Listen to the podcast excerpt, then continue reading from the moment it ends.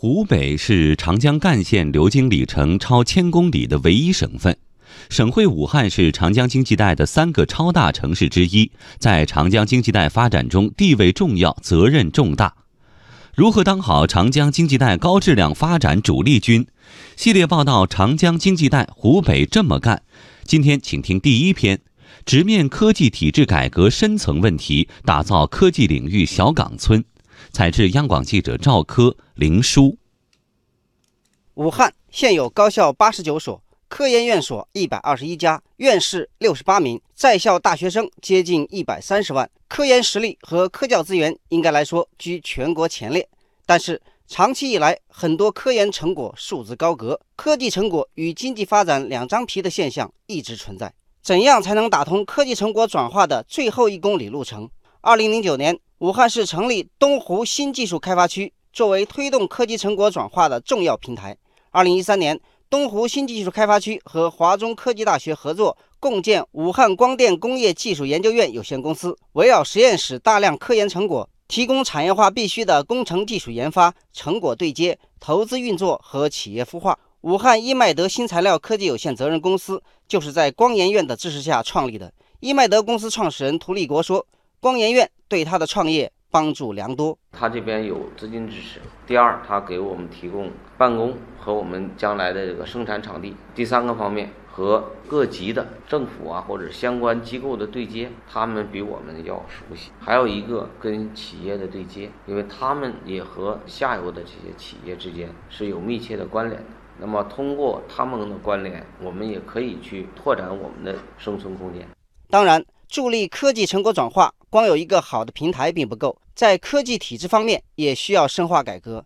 武汉市科技成果转化局常务副局长李继泽：你比如说，很多成果它是职务成果，职务成果是国有资产，科技成果的所有权应该是受科技人员还是属于我们国有事业单位？这些问题的界定非常复杂。还有另外一个问题就是我们科技成果的利益分配。我们有个学校的副校长，成果转化转了一千万的收益，直到现在还不敢分配。这个钱还放在学校财务上面，这些体制机制的深层次的问题，就导致科技人员不敢转、不能转、积极性不高。科技体制应该如何改革？武汉光电工业技术研究院有限公司总经理韩道认为。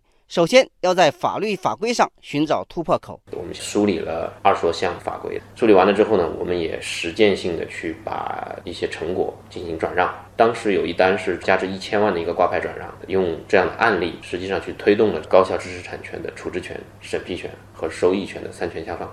韩道认为，从国家层面讲。二零一五年出台的《促进科技成果转化法》修订案是一个重要的转折点。在中国科学技术发展战略研究院综合发展研究所所长陈宝明看来，这部法律中的规定能够保障科技人员的权益。规定里边就进一步明确了，对科研人员的奖励的部分里边，也要有不低于百分之五十的比例，要奖励给主要的完成的科技成果的这些人员。这就是在实际操作里边进一步保障这些科研人员的权利。二零一五年八月，党中央、国务院出台《深化科技体制改革实施方案》，部署了到二零二零年要完成的一百四十三条改革任务，目前已经完成一百一十多条。今年政府工作报告中明确提出，要赋予创新团队和领军人才更大的人财物支配权和技术路线决策权，探索赋予科研人员科技成果所有权和长期使用权。韩道说，科技体制改革的进一步深化。必将为长江经济带的发展提供新的能量。